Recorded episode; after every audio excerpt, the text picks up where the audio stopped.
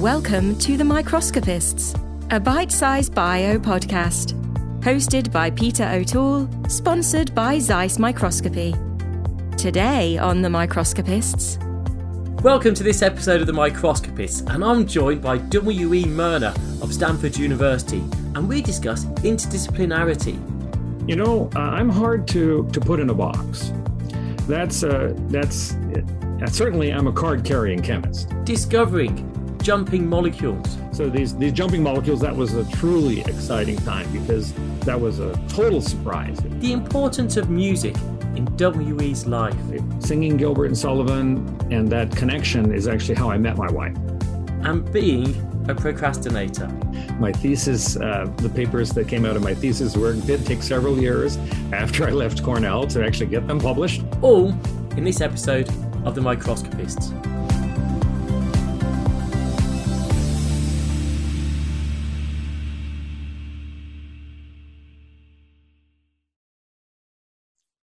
Hi, welcome to this episode of The Microscopist. I'm Peter O'Toole from the University of York, and today I'm joined by W.E. Moerner from Stanford at UC San Diego. How are you today?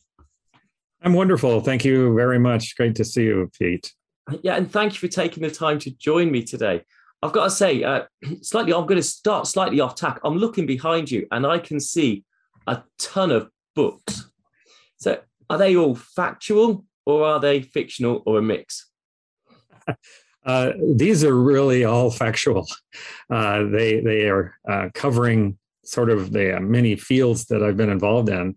Uh, elsewhere, we have some fictional books and or things like that, or historical fiction books in the house. so this is this is my co- home collection of these books. There's a similar collection in my office at work. Actually, do you know I, I, this, this is going in a different direction to normal. I believe this background picture I just put in Zoom. If you're listening, this is uh, WE in his office at work. And one of my quick fire questions is often Are you a messy or a tidy person? so uh, I would say that this particular uh, picture, if you look closely, you actually will see uh, little post-its along the edge of the of the bookcase, right along the lower edge of the books. Okay, yep.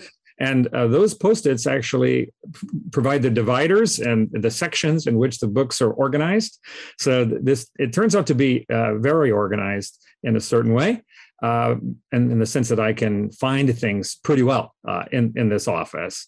Uh, so that's that's the sort of aspect of of this sort of, if you like, uh, cluttery mess that that makes it a little bit redeeming for me.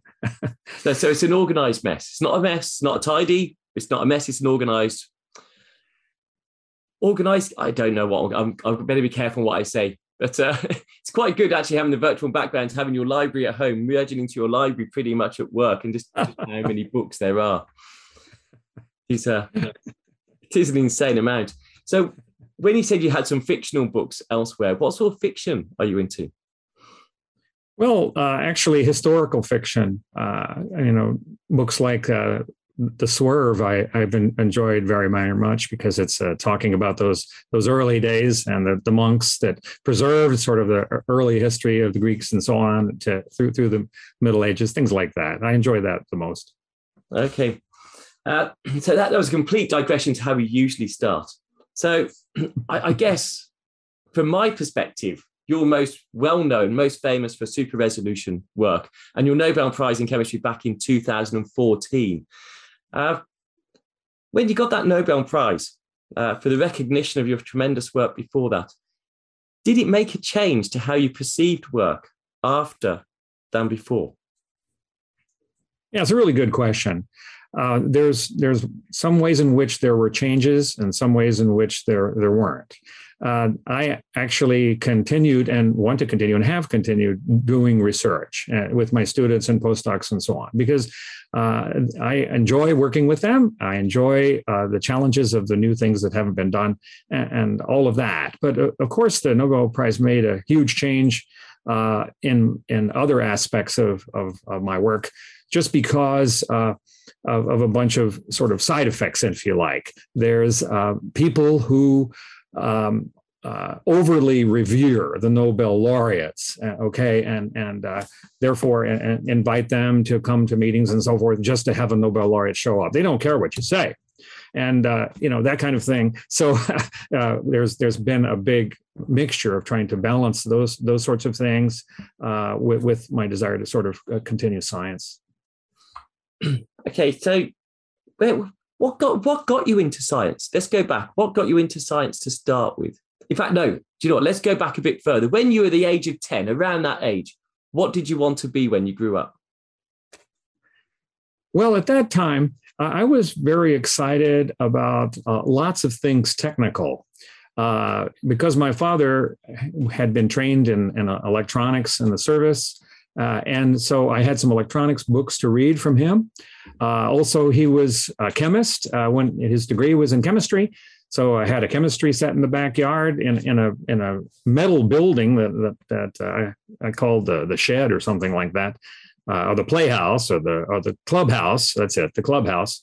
And uh, I could go out there and you know do chemistry experiments or do electronics experiments. So I, I was just at a time just sort of soaking up science uh, and, and, really enjoying all aspects of mathematics and all of that as well. So uh, this I think came mostly uh, from uh, genes, but also from the times, which depended upon uh, the, the, world sort of reacting to, to Sputnik and things like that uh, as a as a driver in the uh, in the United States to encourage young people to uh, to go into science. So my parents were encouraging me strongly to go into science or engineering or, or something like that. So your Nobel Prize is in chemistry, but would you ever ca- class yourself as a chemist? You know, uh, I'm hard to to put in a box. That's uh, that's certainly I'm a card carrying chemist. Okay. I've, I've, been a member of the American Chemical Society for years, decades. I teach general chemistry to students and so on. Uh, and, but in, in fact, uh, my career has had an evolution uh, moving through many fields of science. Uh, starting with engineering, adding physics and mathematics, and all of my primary degrees are actually in physics and so on. And then uh, in my career in industry, uh, there was a lot of physical chemistry added, and uh, which I enjoyed tremendously. And and then much more chemistry, and now now biology, and so on. So uh, I, am really a, a person who enjoys all of these. Do you have a favorite? What what do you have a favorite area of science though? If you could just concentrate on just one area or do you love that multidisciplinary approach to it? Well, that's a that's an interesting question. Um, what I think I enjoy most is is methods. What I enjoy most is uh, applying engineering, physics, and chemistry to to make something happen, uh, something new happen, and to analyze, to calculate? What's the best signal? How can you detect a single molecule? I mean that was sort of the big driver at the beginning how to detect that single molecule which is a combination of several of these fields.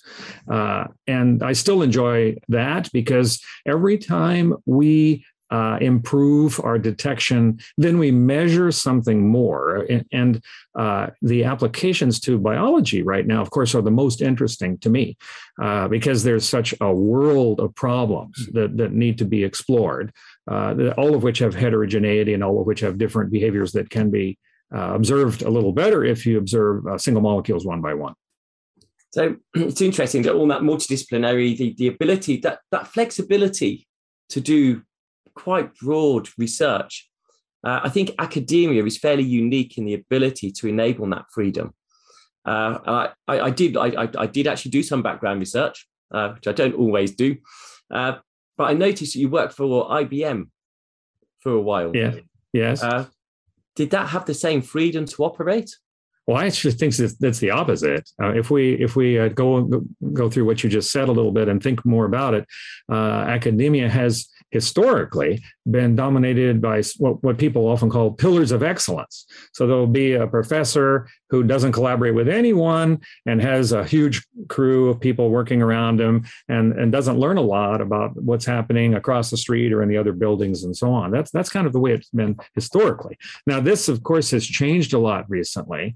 There's a lot more multidisciplinary work in uh, many universities now. Um, the comparison to the um, corporate research laboratory is, is an interesting one because uh, I was at IBM Research uh, in one of those uh, great industrial research laboratories uh, of that time where uh, you could uh, per- pursue basic research, but um, rather than just applications to, to products. Okay. And so that that uh, Bell Laboratories is another example, and there's more examples that of that type, but they've uh, gotten smaller or changed in, in, more recent years because there's been more competition pushing companies more toward just worrying about uh, trying to get the products out. In any case, the the aspect of uh, this experience that relates to your question is uh, we often were there trying to work on a, a big problem. Let's say optical storage uh, I was heavily involved with optical storage, and this was going to be by any of multiple techniques, not just you know pits in a CD, but actually writing bits into molecules absorptions. Okay, at low temperatures, uh, something called spectral hole burning, and and this spectral hole burning idea was intensely focused on the properties of molecules, absorbing light. And so I had a lot of opportunity to study that. But we collaborated with engineers who, who wanted to figure out will this ever work? Will it uh, be practical? What will be the cost uh, for all of this? And with chemists who were making the molecules that enabled this hole burning storage.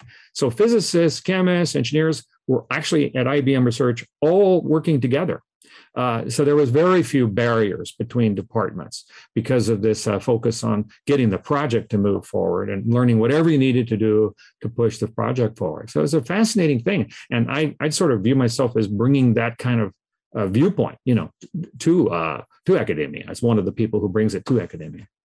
And as you rightly say, uh, that mindset of that pillar of excellence, one one group being very insular and being very big within themselves, is I think hopefully broken down almost not completely. I, I I'm still aware there's these singular pillars within different uh, institutes around the world, but mostly uh, most big groups are team players now.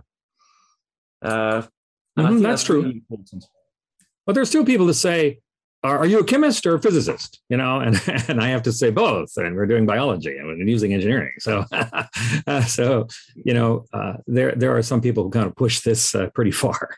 well, I think there's an advantage. Once once the group, the pillar becomes team playing, it can associate, it can work with chemists, physicists, biologists uh, to really optimize and get the best out of science and speed science up. Right. I think is important as well. Yes. Uh, Absolutely I, true. So that must have changed a lot. You, you, you say you brought that culture in or helped certainly develop that culture. Did you meet much resistance from certain groups? Well, a little bit. I, would say that some people uh, historically might have said, uh, "Oh, well, we maybe we can't hire this person uh, because uh, he's not really a chemist." Let's say, mm-hmm. and others have to explain, "Well, uh, how how can this person fit in a chemistry department?" and and so forth. So that that battle was won, of course, but you know it might not have been won ten years ago, but ten years before I arrived. Yeah. So, on a completely different note, do you remember your first microscope?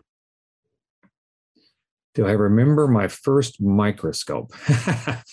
well, uh, if you uh, allow me, uh, there certainly have to have been some microscopes in high school uh, when when we looked at samples and looked at a frog dissection or whatever. Because you have you take we take a biology course, we take a chemistry course, we take a physics course, yeah, um, and so that that it is certainly there, but very dim in the memory because there's it's hard to, to remember things that are, that are that far back. Uh, the the a more uh, relevant uh, comment about that is it's important to remember that uh, all of my entry into this whole field started with uh, spectroscopy. So the, the variable that you change is more frequency or wavelength. Uh, and that's an axis on which you plot things, okay, as, as, as opposed to a spatial axis. So, uh, which is more commonly the way a microscope is viewed as having spatial axes, okay, X and Y and Z or whatever. And so, um, uh, the the microscope that's worth mentioning, perhaps in terms of uh, sort of a more important uh, microscope was uh, when we were uh, looking at single molecules at low temperatures at IBM Research. Okay. Uh, we started making hybrid images that had frequency and space. So it was essentially a confocal microscope because it was one position, but you uh, at a time until you move it across the sample. And then we also were changing the other variable, okay, uh, the frequency axis, and that can turn into a two-dimensional plot. Uh, that's a hybrid plot. Okay, so that that's a pretty important microscope because it was really one of the first times that we scanned over uh, the shape uh, of the single molecule spot, uh, which is really the point spread function of the system. So so exciting times, and yeah. So I guess the first research grade microscope at that point. I, I actually have in my office my first microscopy lesson at university that wrote down. Actually, I don't ask me how I just opened a book that I was thrown away, uh-huh. university notes, and it, it was there. It was, I just opened it on that page. I thought, ah, oh, great. I've got to take this out and just put it on the wall and just realize how bad I was at microscopy back then. Or even how much I hated microscopy back then. Uh, the quality of the microscopes were not that great. And then obviously the world's got a lot better and microscopes have got a lot, a lot, a lot, lot better. So yes, actually yes. you sent some other pictures so this is uh, obviously dating back somewhat. So this is definitely your chemistry side of things. Let's describe who we've got here and what you're looking at. Well, that's actually my my physics PhD. Okay, uh, there's there's a professor Al Sievers. Okay, uh, uh with the beard, uh, and Andrew Chraplyvy, uh, a uh, an older graduate student, a year older than me, who was a collaborator on my research work. And uh, what I'm holding, uh, if you if you can see it down at the bottom, is a model that shows the perrhenate ion, the ReO4 minus ion, the perrhenate ion uh, which uh, we had doped into a crystal of an alkali halide, such as potassium iodide. So the potassium iodide structure is shown there. Some of the some of the atoms of the potassium iodide structure is shown with a uh, tetrahedral ReO4 molecule in the middle of it. So it's it's a really interesting uh, sort of juxtaposition that you bring up here because that research, uh, you might call it at the time chemical physics because uh, it was a molecule being studied by physicists. There actually are some physicists, uh, even as famous as Art Schawlow, who said if if um, uh, if a system has uh, more more than two atoms, then it's chemistry, so it's not physics. Um, but here we were physicists studying uh, this perrhenate ion and its infrared properties, its infrared vibrational mode absorptions. Uh, in in that solid, which was like a host holding that perrhenate ion. All of this at low temperatures. So that's uh, sort of an interesting juxtaposition of physics and chemistry and so forth. You know, helped me in sort of my transition toward more chemistry, if you like. But we were very interested in uh, the properties of how that behaved at low temperatures, how it would how it would change when you irradiate it with light, how it would uh, rotate uh, inside the crystal, change to a different configuration, make the make what we call the spectral hole, and and those kinds of optically induced transformations, you see, uh, have, have have permeated my career. Yeah, I, I, what was really great is your passion talking about that. It, it seemed to bring back actually quite a lot of excitement. So, what's been the most fun time of your career?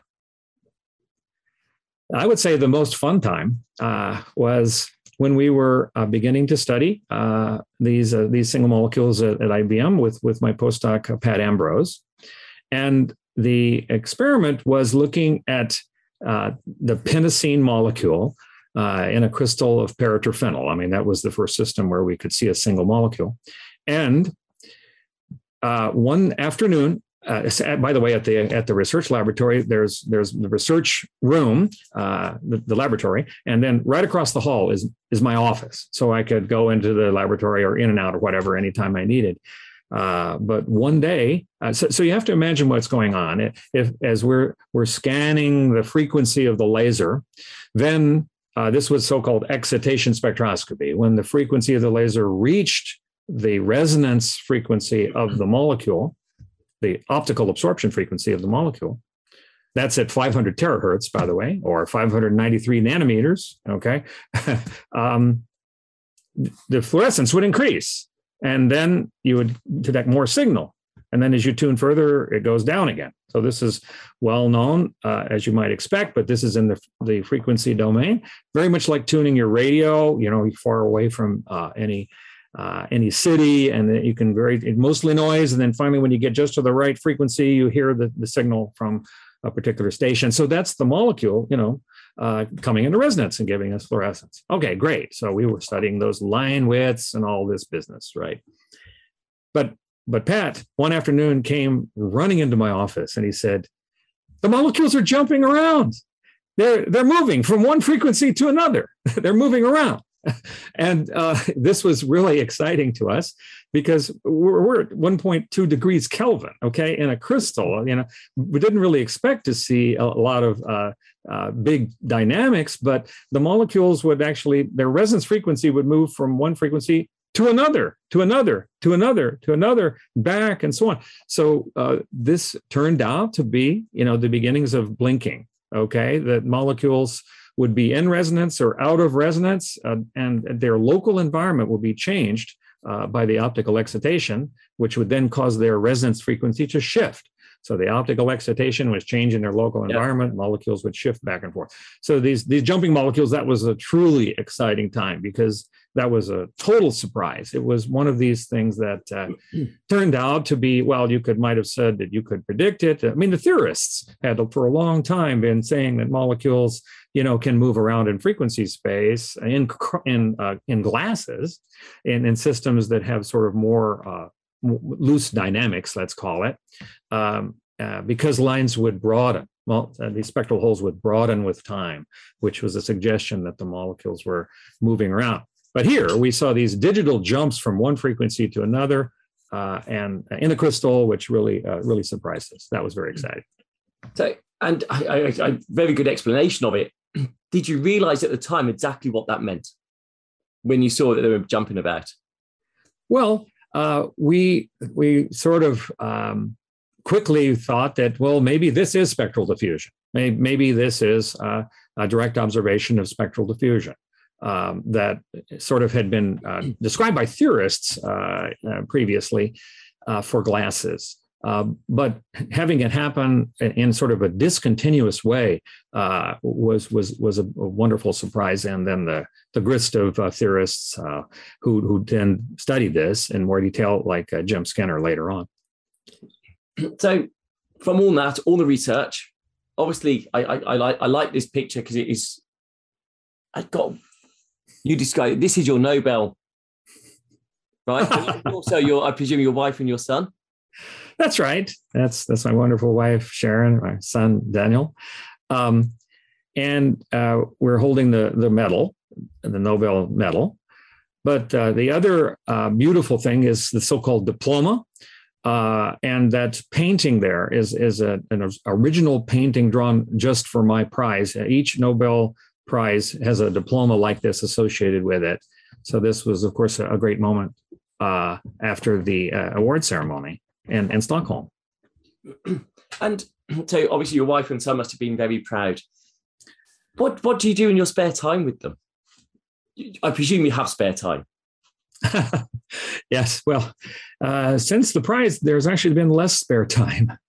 Uh, but uh, one of the one of the spare time things that that we spent a lot of time on uh, historically was music, uh, singing and music. Um, and uh, so I, I actually uh, met my wife uh, through uh, through having fun with singing. Uh, our son had a lot of fun with singing in high school as well, um, and we were. It turns out uh, that singing was something that you may recognize more. and in the in the UK, it was Gilbert and Sullivan, singing Gilbert and Sullivan. So uh, singing Gilbert and Sullivan, and that connection is actually how I met my wife. So, uh, very nice uh, sort of connection occurred that through there. she she comes from a family of of uh, very talented people and and singers and performers. Her her father and mother uh, were the director and producer and partial founder of the Gilbert and Sullivan Society of San Jose, and so they they put on uh, you know over the years you know 20, 20 to forty or whatever productions, uh, and uh, several several operettas were done every year, and and so I, I picked this up actually in college. Uh, because I had a very close friend, Burr Stewart, who got me involved with uh, listening to Gilbert and Sullivan uh, along with playing uh, instruments, uh, clavichords, and he would pl- he would play the flute. I'd play the clavichord, uh, and and things like that. And eventually, I uh, got involved in in Gilbert and Sullivan, uh, listening to it a lot in college, and then in graduate school when I'm supposed to be getting a PhD. in the middle of that, I decided I'm going to go tr- try out for the lead of um, HMS Pinafore um, out of the blue.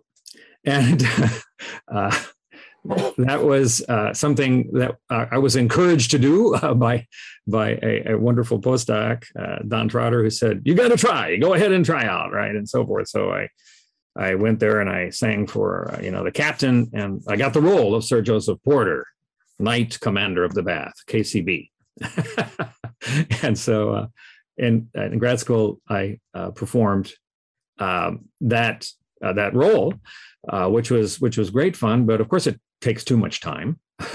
uh, to do that, I had to stop after just one one show, get back to working on my PhD. But uh, that is uh, why when I moved out here to IBM uh, in in California, I easily decided to go try out for roles at um, the Gilbert and Sullivan Society of San Jose, where I where I met my wife, and so on. And that's the story after that. and this is a picture of your wedding. Yeah, that's right. Yeah, you, you really pulled out some good ones. Then? Sorry. How young were you when you married? Uh, I was I was uh, thirty. Okay. Um, you got that right. Otherwise, you'd have been in trouble when your wife listens to this back. That would have been just dreadful at that point. Yeah, uh, you're you're testing my memory, okay? Uh, as I get older and older, you know, memory those specific sort of things. But uh, so so you see in that picture on uh, next to me are her father and mother, the Gilbert and Sullivan uh, experts. Of course, they're both physicians uh, and had ex- stunning careers. and then my my father and, and stepmother beyond that. Um, and then on the other side of my wife Sharon is her sister, uh, and uh, you know, uh, and brother, and then uh, my very close friend Burr is the very tall person uh, with his wife Barbara. so you know, it's it's quite a family picture here. But um, the, the the amazing thing about the the the Stein family, that's my wife's fam- uh, family, is that all of them would get involved in these Gilbert and Sullivan shows. So all, all of them would would perform in some way or another, or be involved with the lights, or be involved with the stage, or be involved with being a producer, or be involved with you know and, and costumes and building sets and so on. So it's it was it was a great fun activity. So I was going to ask you if you started anything, but obviously you did get roles. You described that quite nicely. You have had roles in that. Do you still do it? So what what happened is, uh, in terms of music, um, being in a big show requires a lot of rehearsals, and then requires uh, uh, full time rehearsals. You know, the week before the performances start, so so called Hell Week. Uh, we uh, I just uh, wasn't able to dedicate that much time, uh, given given all of my research commitments and so on. So I, I shifted more to uh, singing with large singing groups, um, uh, they mostly sing classical works. Um, and the uh, so a San Jose Symphonic Choir, uh, Schola Cantorum. So these all these different singing groups I've been in, I've been a member of over the years. The the one that I was involved in for a good number of years was the uh, Stanford Symphonic Choir. Uh, which which would sing a, a lot of uh, large oratorios and things like that, which I enjoyed tremendously. Uh, but, uh, but since the prize, I haven't had time to do that. Um, it, the thing about the voice that's particularly nice is that uh, you don't have to re- rehearse a lot. You do have to go to rehearsals, but you don't have to sort of beat on it every day like you like I had to do with, let's say, when I played the bassoon in high school, or uh, when I played the clarinet, or those sorts of instruments. You you really have to practice and practice and practice, you know, all the time. Uh, but but but singing is is uh, more uh, natural for me, and you carry the instrument around with you and so on. So it's it's uh, I'll I'll get back to it as soon as I possibly can. So think about getting back to things on a more serious note, Whenever your career do you think have you found most challenging during your career? One of the uh, challenges that uh, I found to be something that I spent a lot of time thinking about was uh, when I decided to change careers, when I decided to uh, make the the big transition uh, from from IBM to academia, uh, this this was difficult uh, at the time because uh, IBM research was a place where you sort of stayed there for life historically. Um, and one of the things that was going on uh, during the, the, early 90s was uh, this, this uh, large change uh, uh, in the computer industry. Um, the emergence of the personal computer uh, changed the landscape tremendously and affected IBM. So there were there was one year where there was eight billion dollars in losses at IBM, uh, and this uh, this sort of uh, changed the research division from uh, a place where uh, there were a large number of people working on basic science or important things for the company mm. uh, to fewer people working on basic science. So I felt the the the environment changing.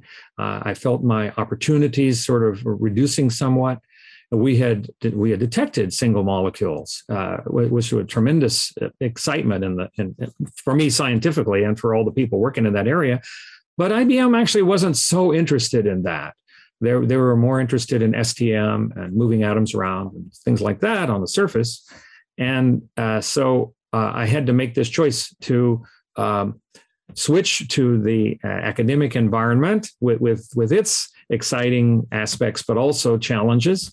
Um, there's you have to wear wear many many hats uh, at, at, the, at, the, in academia. You have to get grants. You have to uh, write proposals. You, and you have to of course uh, have uh, mentor many graduate students and postdocs and uh, be on committees and uh, teach and all of that stuff all, all, together all at the same time. So it's actually been really exciting and and and a challenge.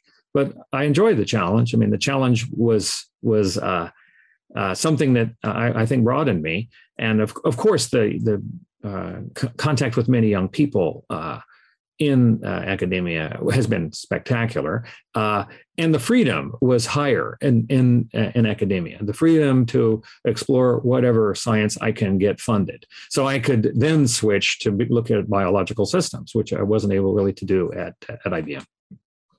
So go on. So, so now you're at this point of your career. Uh, if you could research anything. Forget the history, forget what, you what you've majored in. What would you go on to do? What would you like to see researching? What would you like to succeed in? So, um, you know, the um, current trends in uh, in science, many of them move toward quantum effects and the power of uh, quantum mechanics and its ability to provide special forms of computing and so on. Um, historically, that's been uh, studied mostly uh, by by physicists. Uh, again, on small systems now, uh, on on atoms, uh, some number of systems that involve defects in solids and there's not as much with molecules. And uh, there's there's such a power of molecules in in the sense that there's so many different structures that can be built and can be imagined and so on and so on. And we've actually shown you know that molecules uh, have power uh, can can be used for eh, you know imaging beyond the diffraction limit and all sorts of things. Uh, and and so uh, having uh, new systems available where there there can be sort of real entanglement in quantum systems uh, and, and molecules uh, for quantum mechanical applications, I think that would be exciting to, to be able to do that. What's stopping you? you know, eh, one interesting thing about uh, all of uh, this this field is having the right materials. You know, having having the, the uh, electronic states and the interactions with the nearby environment and so forth that that maintain uh, maintain the, the, wonderful properties. Another way of saying that is molecules are highly quantum mechanical already, but typically for very, very short time scales uh, before uh, what's called dephasing uh, or decoherence sets in. And decoherence destroys these quantum effects. So one has to come up with schemes to, to get uh, around that. So it's interesting. I, I so obviously, uh, one of your fellow Nobel laureates at the same time was Eric Betzig. And I remember Eric, and I asked about what he wanted to be as a child, and he said an astronaut. And uh, I asked him what he wanted to be when he got into science. He said an astronaut, but he's not. And asked him what he would be today if he could be, and he'd still be an astronaut. But actually, you also have a passion for space. right. wonderful images of you yeah. I guess, a giant signal detecting telescope where are you exactly in this picture?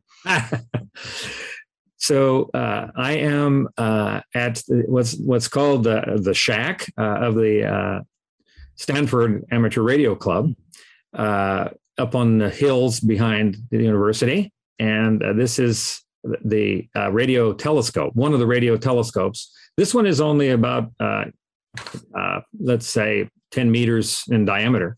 It's it's not the huge radio telescope. There's one of those also up there, but this is for the ham radio operators to use. So so this one is one uh, built and maintained by uh, amateur radio operators, and so this is another one of my hobbies. Uh, the beautiful aspect of, of of that kind of a dish is that it's powerful enough uh, to transmit a signal toward the moon and bounce it off the moon so that that signal can reflect from the moon and come back and be detected again by this same antenna sometime later after the propagation time to the moon. This is so-called Earth Moon Earth uh, transmissions, and so uh, this is one of the fun activities that the, the amateur radio operators get involved in.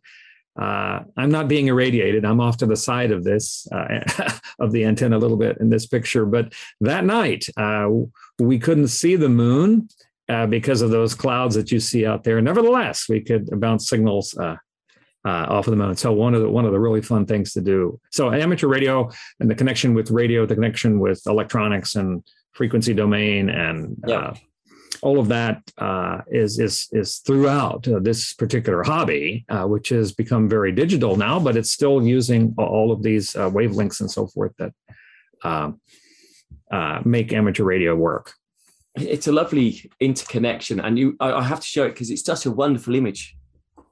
Uh, so this is Hale-Bopp. I think right. I, I, remember Hale-Bopp. Uh, a comment. so is this your own image that you've yes. taken? Yes, this is my own image, and uh, there's there's a little there's a great story behind it. So uh, this this I believe the year was 1997. Yeah, 1997. Uh, we are uh, at that time I was at UC San Diego, University of California at San Diego, okay, in, in, La Jolla, California, down in Southern California. That's where my first faculty position was, and uh, I mean those that was the faculty who took the chance on this crazy guy, okay, from from uh, from IBM, um, and the um, event there uh, is a special one because there was uh, also a lunar eclipse at the same night. Um, and so um, I, my, my, wife and son and I headed out to the Anza Borrego Desert. So this is from the Anza Borrego Desert, uh, which is inland from from uh, you know the coastal cities down down in Southern California, down San Diego area. Um, and I was just having a ball because I, I had uh, one camera aimed to the ocean. That's the direction to the west of where the Hale-Bopp Comet is, over the mountains there and and the other camera was headed uh, to the to the east because that's where the lunar eclipse was occurring at, this moment. Okay, so uh, to do this, we we we uh, pulled our trailer out to the desert and set up for camping and so on. And our son was uh, uh, six years old uh, at the time, so uh, they came out with me in the dark to see this crazy thing going on, but they quickly got tired of you know sitting and watching and taking pictures and so on in the dark, so that they went back in to go to the to the camp, and I stayed out there taking these pictures, uh, and it was really really great because after a while I started hearing. I started hearing sort of a, a bunch of coyotes, uh, you know, making a huge racket, you know, very nearby. Uh, eating something. Okay, so I quickly grabbed all of my all of my uh, cameras and headed back in to the uh, to the campsite. But uh, got these uh, great pictures at the time. Um, a bit of a sad note because this is the same night that uh, this crazy group of people uh, decided that there were aliens b- behind the comment and so on. And so they these this is the people that drank the Kool Aid that that particular night uh, unfortunately. Wow. Uh, keeping on a happier note, it's fascinating the, the, the, interlink of uh, yourself and Eric, both both into astrophysics, uh, astronomy, and we've got. I, don't know if in the UK we've got a program called Sky at Night. I don't know if you've ever come across. It's probably one one of the oldest TV, still running TV programs, mm-hmm. and that's presented by Chris Lintott now. Uh, mm-hmm. And actually, he's been really important now with the image analysis of biological images, especially in the cryo mm-hmm. in the uh, 3D electron microscopy community. Mm-hmm. Oh, fantastic! It, mm. It's those connections, spectral unmixing. so Scott Fraser with all the spectrum. Again, it came from the astronomers and what they were using, mm-hmm. bringing it into mm-hmm. the life sciences and into the mm-hmm. microscopy world. There's mm-hmm. fantastic crossovers. Uh, yeah. Which also, again, the multidisciplinary approach, the, the working with different partners, mm-hmm. uh, and sometimes the importance of blue sky research because you yeah. never know where it will lead. And yes, that's a, a, really very, very important point. And I, I didn't mention it earlier, uh, I, but I would like to go back to that great day when we first saw that spectral diffusion. That was a great example of this. Okay.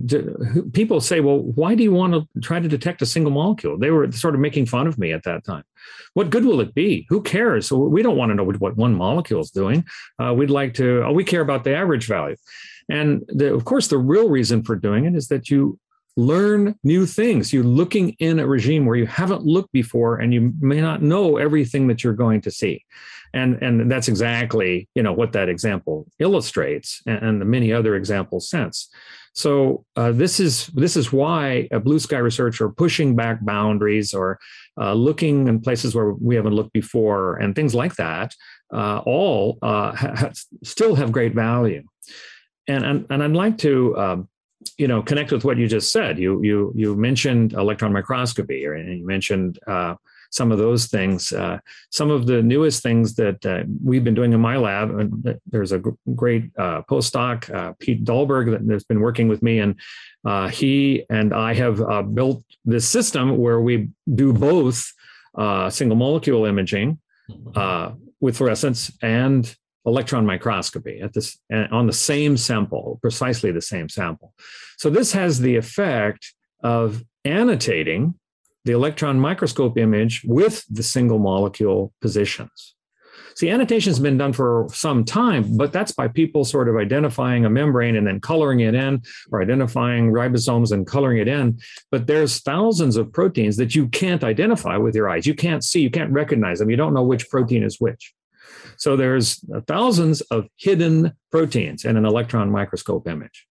So uh, with this uh, single molecule experiment, we, we light them up and, and we can say where they are to within, you know, the, the precision we get from the photons detected on the order of, uh, let's say, 10 nanometers, uh, which is far, far better than doing that from the diffraction limited uh, re- uh, regime uh, and getting providing information of let's say where in a cell what is the cellular location of a particular set of proteins this way yeah I, I, you know after this we'll have a quick chat about that in more detail uh, and see where that fits in uh, we've done some work with lucy collinson uh, in the past uh, which was driving down a very similar route so it'd be interesting to cross some notes on that uh, some quick fire questions mm. mac or pc PC. PC. Early bird or night owl? Early bird. Early bird. Do you have any bad habits? Uh, being a procrastinator. Oh, you've done well to publish so much if that's your bad habit? How do you publish so much if that's your well, bad habit? It, has been a fight. It's been a battle. my my my thesis, uh, the papers that came out of my thesis work did take several years after I left Cornell to actually get them published.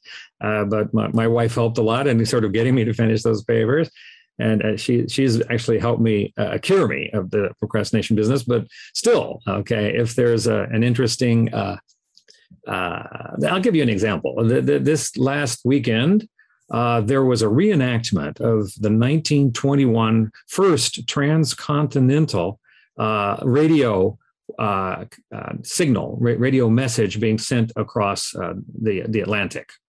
Okay, so this is a big deal. It's the 100th year anniversary. So the the the hams in the United States decided to reenact, and so they were going to send from the, the East Coast and and so on. So uh, I had to go out there and set up my radio and try to see if I could also detect it. Of course, they're sending the signal the other way. They're not sending it west. I didn't have really a good antenna. It didn't quite work, but it was fun, and and that was something that kept me from you know writing the the papers or the letters or whatever that I was supposed to be doing this weekend. so uh, anyway, there's still procrastination. So, so you know, I think there's a lot of PhDs postdocs who, who are very reluctant to publish their work because there's always one, always one more experiment that can be done. So how do you draw the line and say, no, we've got, you know, you're a procrastinator. So how do you actually say, no, no, no, we do have to go with this now? Do you have any advice for those who struggle to get to that point? I'm actually committed mm. to publishing. Mm. Well, I guess I'd like to make a distinction between being a procrastinator and, and being a perfectionist because uh, I think they're a little bit different. Uh, procrastinator is doing something else rather than working on what you're supposed to be working on. A perfectionist keeps thinking, "Oh, I got to do it a little more perfect, a little more perfect, a little more perfect." And okay, and that's something that also can can slow down uh, publication. Uh, and um, the the answer to that question is, is is a tricky one. It depends upon the experiment. It depends upon the system. It depends a lot upon uh, assessing. What have we learned now? What have we learned so far? Uh, have we learned uh, a number of new things?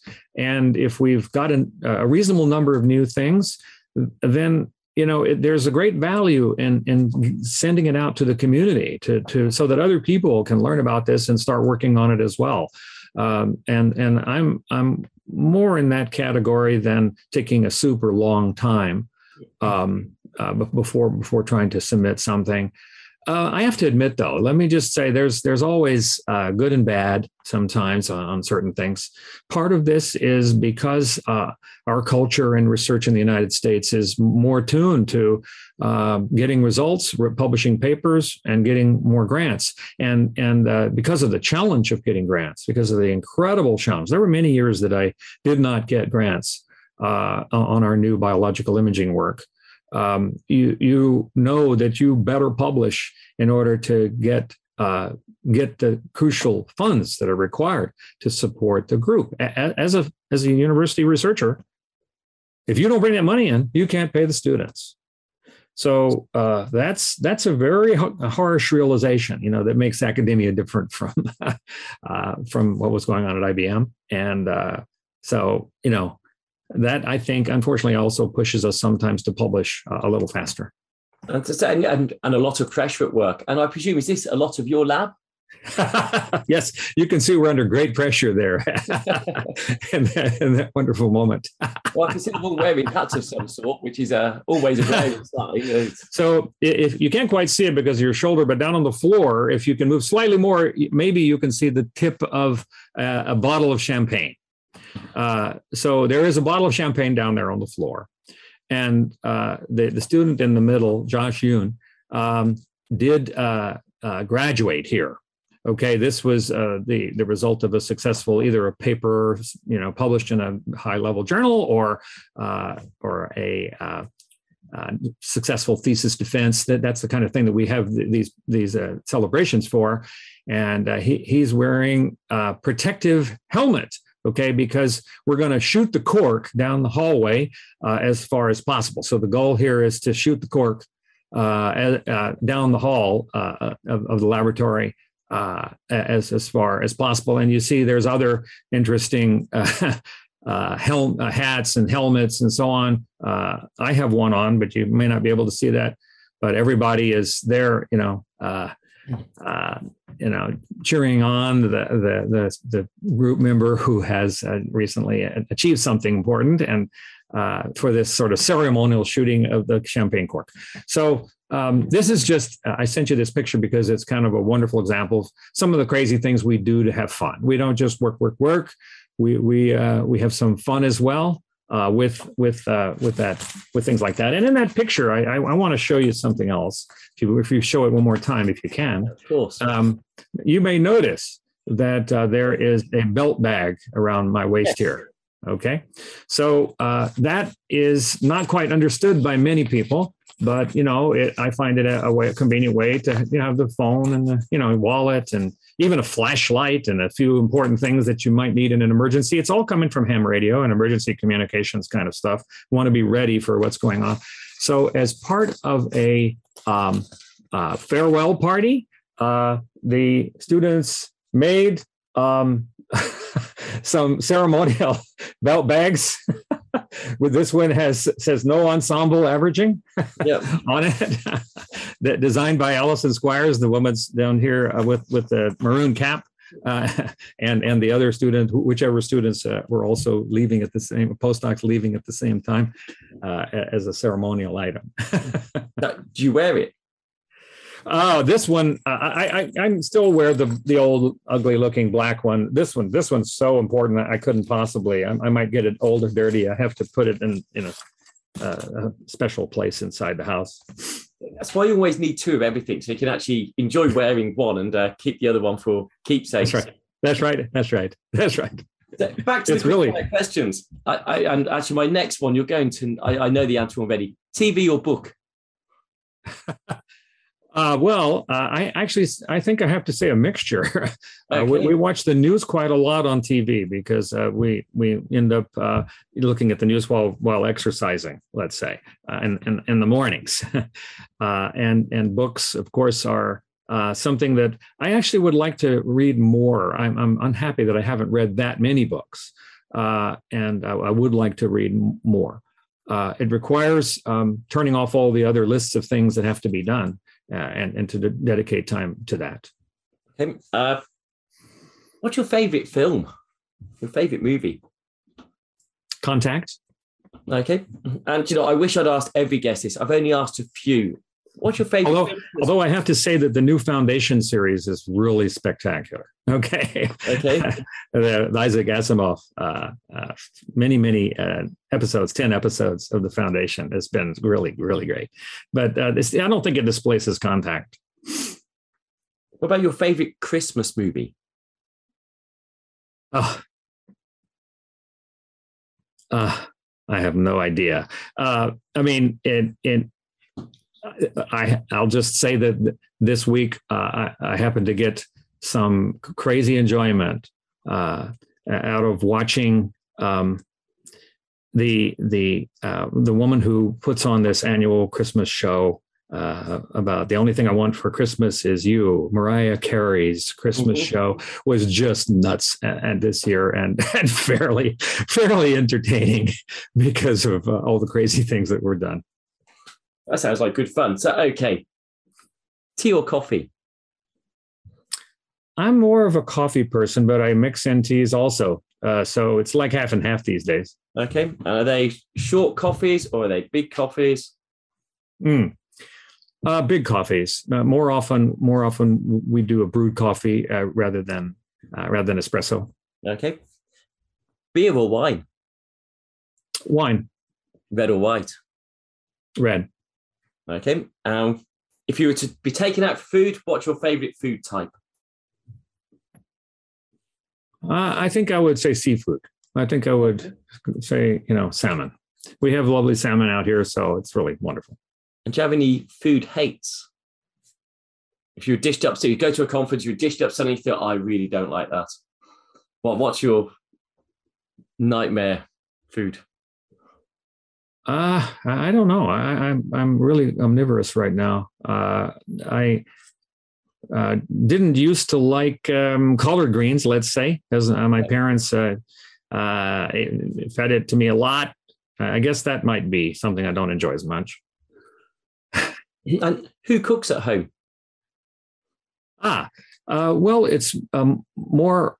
Uh, it's my wife. although I cook my breakfast every day, we these days, since we're cooking a lot at home, um, are utilizing one of these services that uh, sends fresh food to us, and then we have to cut it all up and so forth and cook it. And so she often does a lot of the cutting. Sometimes I do a lot of the part of the frying and uh, so on, or not really always frying, but cooking, you know, and uh, and and uh, finishing off uh, some of the dishes. So uh, we we tend to share when when I can.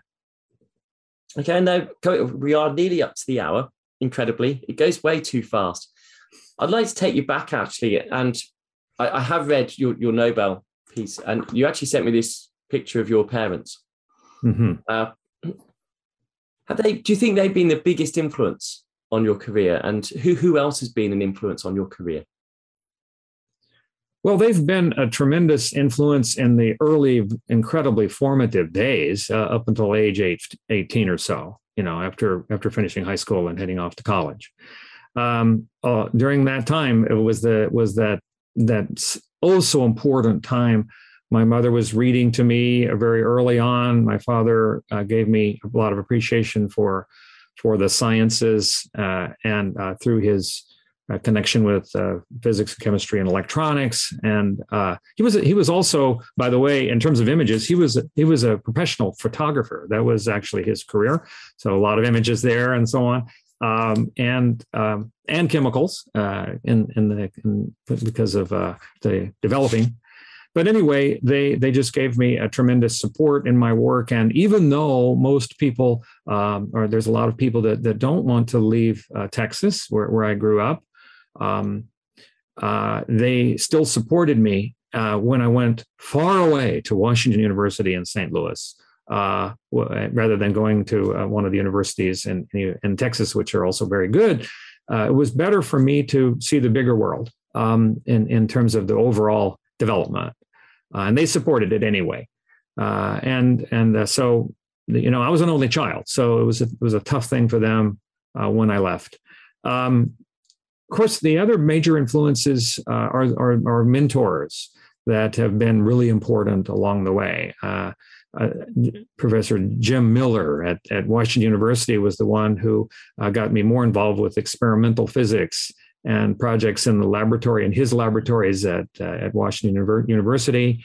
Uh, and he had a tremendous also personal influence in terms of advising me how to navigate through all the complexities of, of college. And then uh, the other really important mentor is is my thesis advisor Al Sievers that you saw in the in that picture uh, with with the molecules. Um, so you know I've I've profited from a number of really really good um, uh, mentors even at IBM. Uh, uh, Gary Bjorklund at IBM was a was a key uh, key influencer uh, in FM spectroscopy, which is what we, I use to detect a single molecule. So there's there's a tremendous uh, crew of, of people that I've been very thankful for. And I, I also note that actually you, you gained a scholarship very early on, which you mm-hmm. actually mm-hmm. paid tribute to to being a significant part, because none of this would have been possible without a scholarship in your in your particular right. case. Right, right. That that was uh, the influence of, of, a very important uh, counselor at the high school. So, so at the high school, there were many, many things going on. I was involved with on the spot. I was in the band. I was in speech and debate. I was in all kinds of events. But, but, and, the, and of course, the courses in science uh, as well. But um, the the counselor uh, let me know about this very special um, Langsdorf Fellowship competition at Washington University, and uh, that was a, a key influence uh, because she urged me to apply for it, and, and I eventually got it. And being able to go to Washington University was a key step. Yes, absolutely right. And on one final note, because we are up to the hour, I can't help but admire your tie that you are wearing. uh, which, yes. which, actually, I'm not sure. It's it's not a big screen. What exactly is it? Yeah. So you, if you look at more of it, uh, you see that it's got many many colors uh, of, of, the spectrum and so forth. Uh, this is this is the uh, SPIE tie, uh, one of these uh, societies that provides conferences on on imaging microscopy, lasers, photonics, and all kinds of things. And has a has a tie like that. I, I thought it might be kind of appropriate for for this for this today. Now, now I'm embarrassed not to be wearing my Royal Microscopical Society tie. But I, am not a big tie man myself. I'm very much an open collar. So I'm not normally either, but you know, this is a special occasion to be able to talk to you like this, Pete. Yeah. So WE, thank you very much for joining me today. Everyone who's watched or listened, uh, it is actually worth a quick watch as well to see some of the images that WE actually sent in. But WE, thank you so much for your time today. It's been great to meet you, get to know you personally, and I hope everyone's really enjoyed it. And don't forget to subscribe to the channels. WE, thank you very much. It was my pleasure. It's my pleasure. Thank you as well. I, I really enjoyed chatting with you. Thank you. Thank you for listening to The Microscopists a bite sized bio podcast sponsored by Zeiss Microscopy. To view all audio and video recordings from this series, please visit bitesizebio.com forward slash the dash microscopists.